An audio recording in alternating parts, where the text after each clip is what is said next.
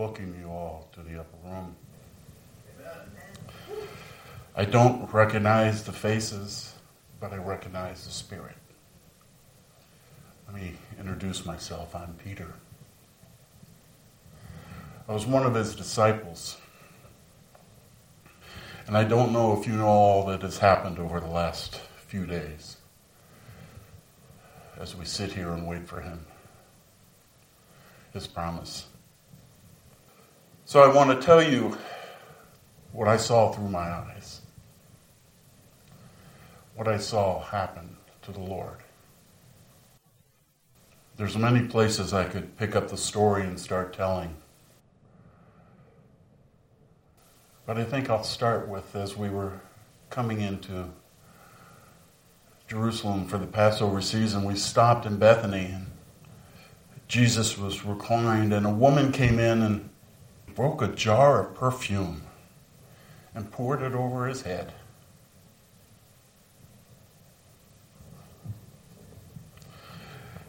You'll have to bear with me. Because I am quite raw from all that I have seen. But she poured the jar over his head, anointed his feet, and wiped them with her hair. And we, as being good disciples, all complained at the cost. Said we could have done something better with the money. But Jesus, in his loving kindness, rebuked us and, t- and told us that she was anointing him for his death and his burial. As I look back many times, he said things like that, and we never really understood. The next day, we were headed into, into the city of Jerusalem. And we knew we needed a place to set up to have our Passover supper because Jesus said it was so important that he had this one with us. But we had no place to go. Jesus told me and John to go into the city and there'll be a man carrying a jar of water and follow him to his master's house. And then tell the master that the, the Lord is in need of a room.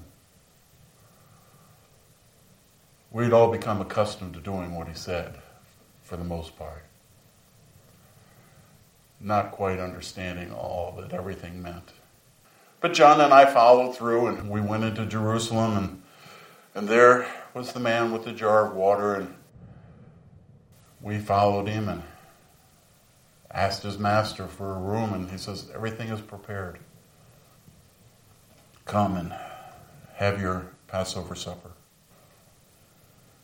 We got ready for our Passover supper and Jesus taught us many, many things.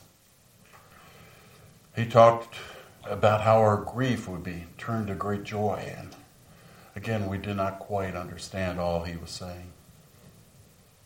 He explained to us how he was going to the Father and we couldn't come with him.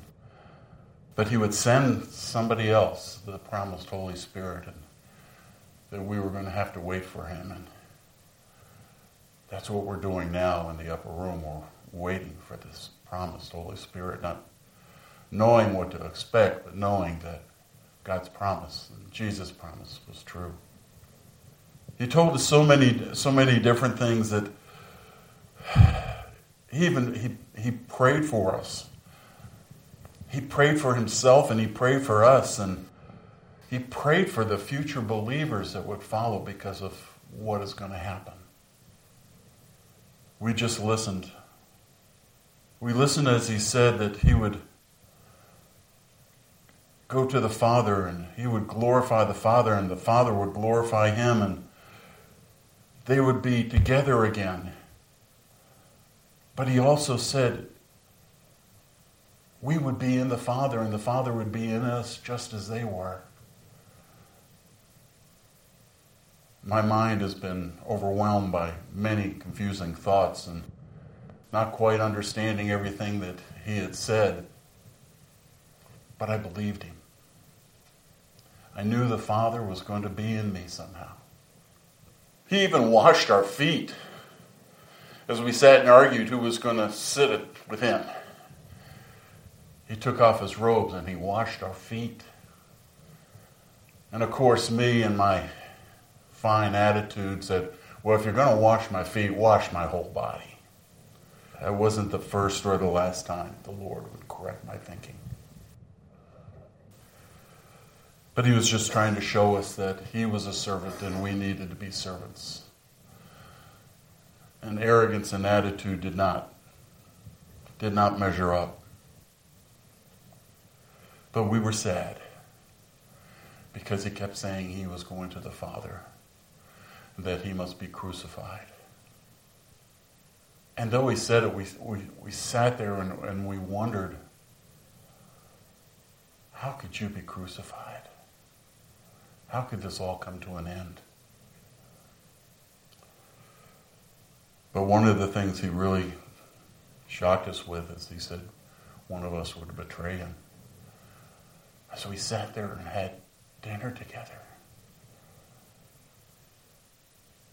And everyone going for themselves said, No, it wouldn't be me, would it, Lord? No, it wouldn't be me. Oh, I couldn't do that.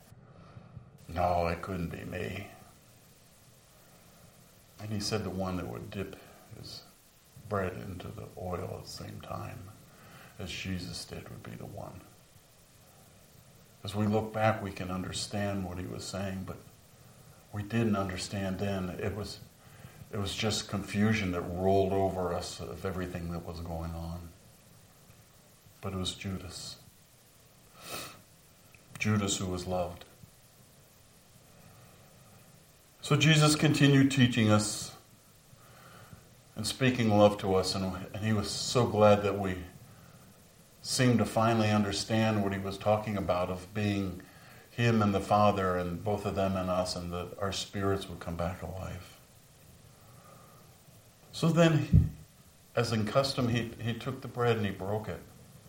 But he said some things differently. He said, This is my body. Take and eat. We took the bread and we passed it and we broke it and we ate. And then he took the cup and he said, Drink, this is the blood of the covenant that I poured out for the forgiveness of sins. All of you, drink all of it.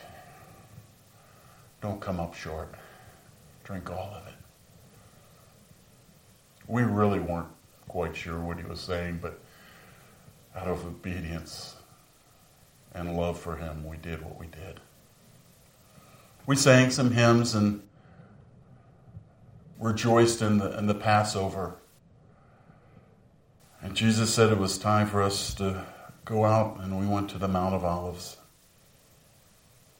Jesus, again, as we were out there, he said, You know, every one of you are going to abandon me tonight.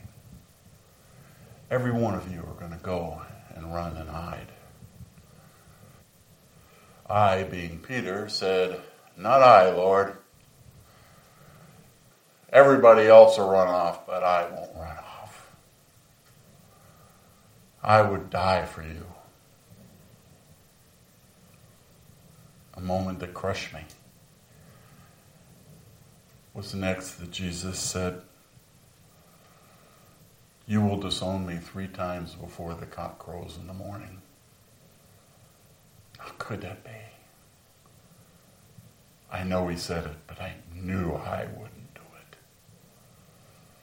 I was Peter, I was the one that first realized he was the Christ.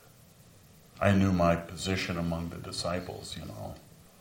After all, it was I and James and John who got to see him on the mountain of transfiguration.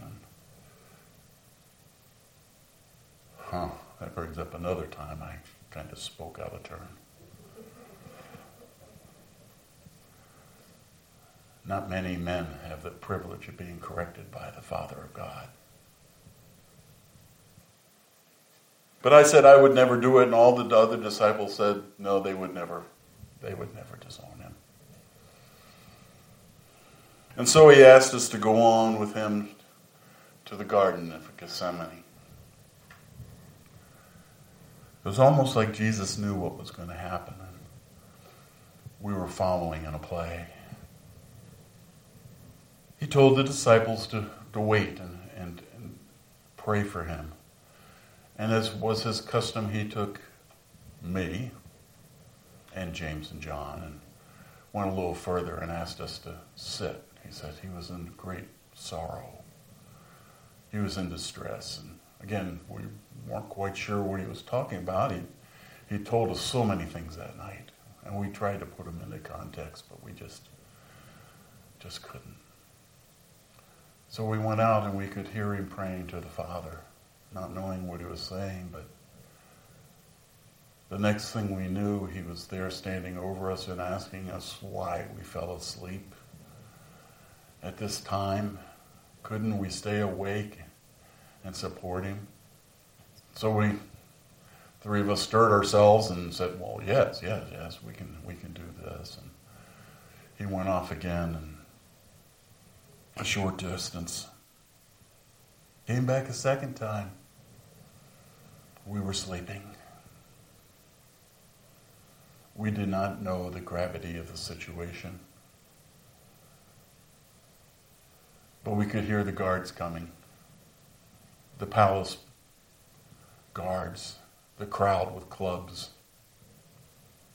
And who was right in front? Judas. And Judas walked up to our Lord and kissed him on the cheek. And at that time, the guards tried to grab Jesus, but I had a sword with me. And I started swinging wildly, and I took the ear off of one of the servants. And Jesus rebuked me again. After all, he had told me if I had a sword. And I said, Yes. He says, That's enough. I did not understand. He told me I could not live by the sword. But in the midst of all of this going on, he healed the servant. In the midst of his arrest, he bent down and he healed the servant. Again, they asked him and tried to take him. And they said, Are you Jesus? And he says, I am. They all fell down. They all fell down at the great I am. Stood up and said it again. And he grabbed them and we protested again. He said, Stop. He says, Don't you know my father could call down 12 legions of angels and defend me? This is the cup that I must drink from. We were all confused. And as Jesus said, we we all ran off and deserted him. Not one stayed by his side. They took Jesus, and I tried to follow hidden in the crowd, not wanting to be known. I, the great Peter, the leader of the disciples. And they took him to see Caiaphas, and I, I followed at a distance and was among the guards. I could hear they were having a mock trial and condemning him and slapping him and condemning him. My heart was breaking. And I was hidden among the crowd. A young girl said, I've seen you before. You're one of his disciples. And I said, No, not me. Leave me alone. Tried to find another place, and another young girl came out and said, I've seen you with him. You're one of his disciples. And I screamed even louder, No, no, no, no. You don't understand. I'm not a believer. I'm not with him. And then again, someone else came to me and said, I know you're from Galilee. You're one of those disciples from Galilee. And I called down curses. And just then the cock crowed three times. I was broken. And it happened as he said. And I ran away, crying bitterly. How could I have done that? How could I betray Jesus? The one I said I would die for, I ran from. And I hid myself and I wept and I wept and I wept. This part of the story, I, will I'll give you just very few details because I didn't go to the crucifixion. I wasn't there. You can ask others in the room, some that were there. His mother, Mary, Mary Magdalene, was there. John was there. I wasn't even at his crucifixion. I could not face it. I could not see it. I was so into my grief and brokenness. But they crucified our Lord. And he died there. And the only thing I can remember that he said was that John told me, he said, it was finished. They took his body and they buried in a, a tomb that was given to him.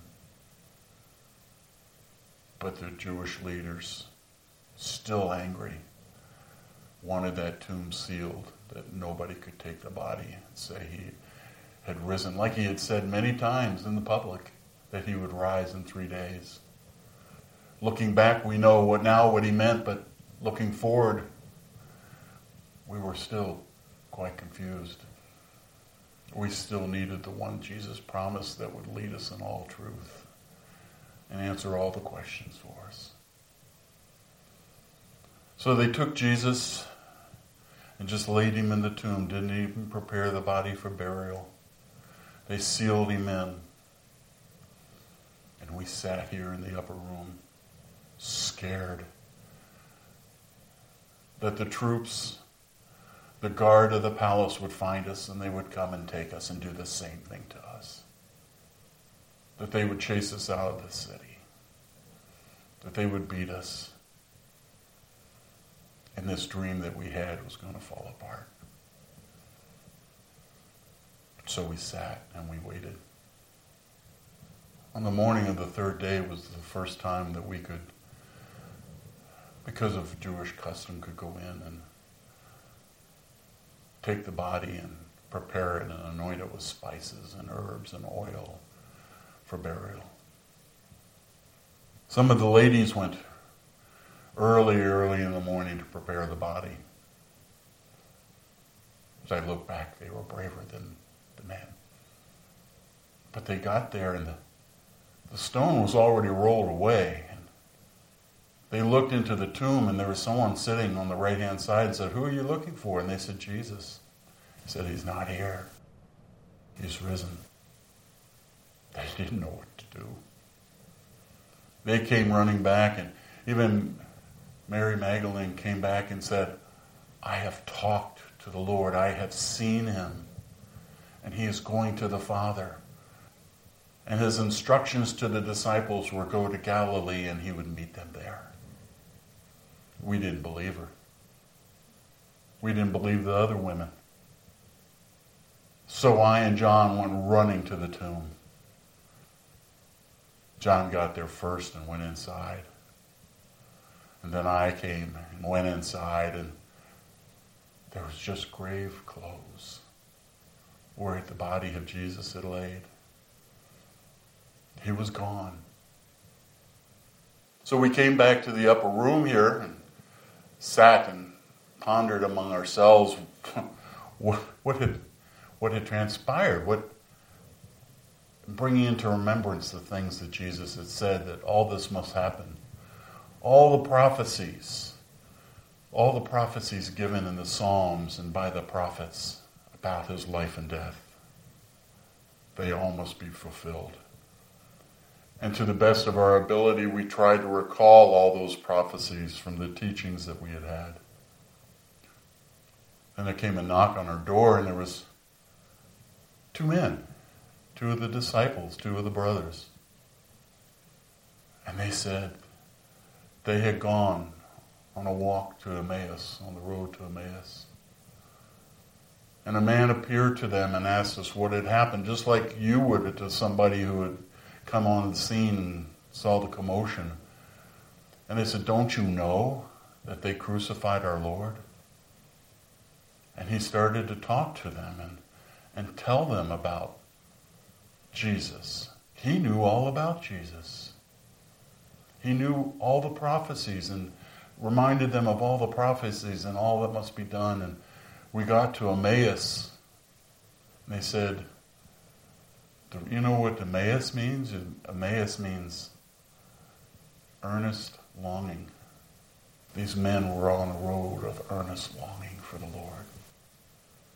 But they said they asked this stranger to sit with them, and he decided he would. And we sat down for dinner, and he took the bread and he broke it, and our eyes were opened. It was the Lord. And the next thing we knew, he wasn't there. So we had to come back and tell you, brothers, that the Lord has risen and we have seen him. We know he's alive. Believe us. And they joined us as we sat and, and waited for our Lord to appear. And as we were sitting, some praying, some crying, some, some questioning, the Lord Himself appeared in the room. It was like you walked through the very door that was locked to keep the world out, but we couldn't keep Him out. And the first thing He said is, Peace unto you. That was like breathing a fresh breath of air into our spirits. He was so gentle and so kind, and he showed us his wounds from the crucifixion just so we would know. And as quickly as he had shown up, he disappeared. No doors had opened. Nothing had happened, but he disappeared. But we had seen the Lord. We waited there, and Thomas came in, one of the disciples who hadn't been there, and he says, I don't believe any of you. Unless I see him and put my fingers in the in the side where the spirit went into the side and see the holes in his hands, I won't believe. You know, the Lord hears everything you say. Because he appeared to Thomas and said, Here, put your fingers in my side, touch the holes in my hand. And he believed. And the Lord said, He's blessed because he believed, but more blessed are the ones that are going to believe because of their testimony. So his words to us were go to Galilee. And yes, we as a group went to Galilee, having no idea what to do. And I went back to the old things that I, I knew. I went back to fishing. Jumped into a boat and fished all night and got absolutely nothing. And we were coming into shore. There was there was a man on shore, and nobody recognized him. But he says, "Throw your nets off to the right side." Yeah, sure. Yeah, I'm a fisherman. I know what to do. But then I said, "What do I have to lose if I throw my nets to the right side?" I threw them in, and within moments, the ship was tilted. The little boat was tilted because the nets were so full. And as they struggled to pull the fish up, I looked and I recognized it was the Lord. I jumped out of that little boat and I went into the shore and I saw the Lord. And I loved him and he loved me. And we shared food. We shared food because he wanted us to know he was alive. But then probably the greatest thing that ever happened in my life happened then. He took me aside and he asked me, Peter, do you love me? And I said, Yes, Lord. He asked me that question three times, and I knew why it was three times. He never condemned me. He didn't bring up what I had deserted him and denounced him three times. Not once, but he just loved me. And he restored me to my position without condemnation, just grace. He loved me. We spent some more time together and it went by so fast, but we saw him appear to other people and do miracles and do wonderful things. Many people saw him alive. And he told us that he would give us all authority. And at one time, he even breathed on us, just like God had breathed on Adam. We were the people who were going to come back through the restoration of all things. And the Spirit was going to be alive in us again because it had been shadowed and so many different things. And he told us he was going to give us all authorities, and we were supposed to go to all the world and be, be witnesses to his name and make disciples of all nations. And I thought that was really important. I did. But I couldn't get beyond him forgiving me. I couldn't get beyond the grace that never brought up my sin. He treats you the same way. He never brings up your sin. He just brings up his grace and love. He told us to come back to Jerusalem and wait for the promise of the Holy Spirit, the comforter that he was going to give us. We don't know what's going to happen. We don't know how it's going to happen. But we know his promises is good. So you've come to join our waiting as we sit in the upper room. The other disciples and Mary would love to talk with you. They have their own stories to tell. But I told you mine and the love that the Lord has for me. How he took somebody uneducated, rough and gruff, and made him a man after his own heart. So you're welcome to wait with us for the promise. But I know right now we're going to, as believers, we're going to share in communion again. And if you would all like to share in, in that communion with us, we would be very pleased to have you join us. Where we would all share in his body and his blood. You see, he said, Remember me when you do this. He's fresh in our memory, but I know in time that that memory will grow shadowy. But when you eat of his body and you drink of his blood, and you will remember, you will call into everything that is in your in the past, that everything that he has done for you. And you will remember his sacrifice. In some ways, I'm glad I wasn't at the crucifixion. I would have been overwhelmed by the gift that my Lord has given me. But when we do this, we remember his sacrifice. Not the horror of the cross, not the blood and the, the pain and the, the gore, but we remember the glory that he was in the Father and the Father was in him. And I know John said one time that Jesus even asked why the Father forsake him. The scriptures say the Father never forsake him. That is Christ the man. He saw the darkness that men were living in and was overwhelmed as a man. But his Father was still with him. So enter in with us as we all in this upper room and enjoy the communion and the remembering of the sacrifice that day. But more than that, we remember the risen Lord who will come again, who has promised his coming again. And until that day, we will do this to remember him. So take the bread, his body that was broken for you, and eat.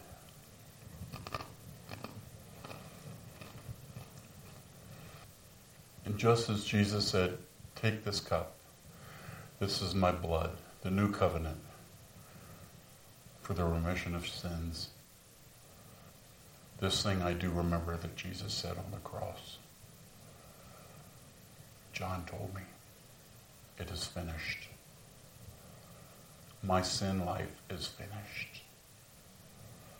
I live in him and he lives in me. And I drink of the cup to remember the covenant that he made with me. Take and drink all. Yea, God. Amen.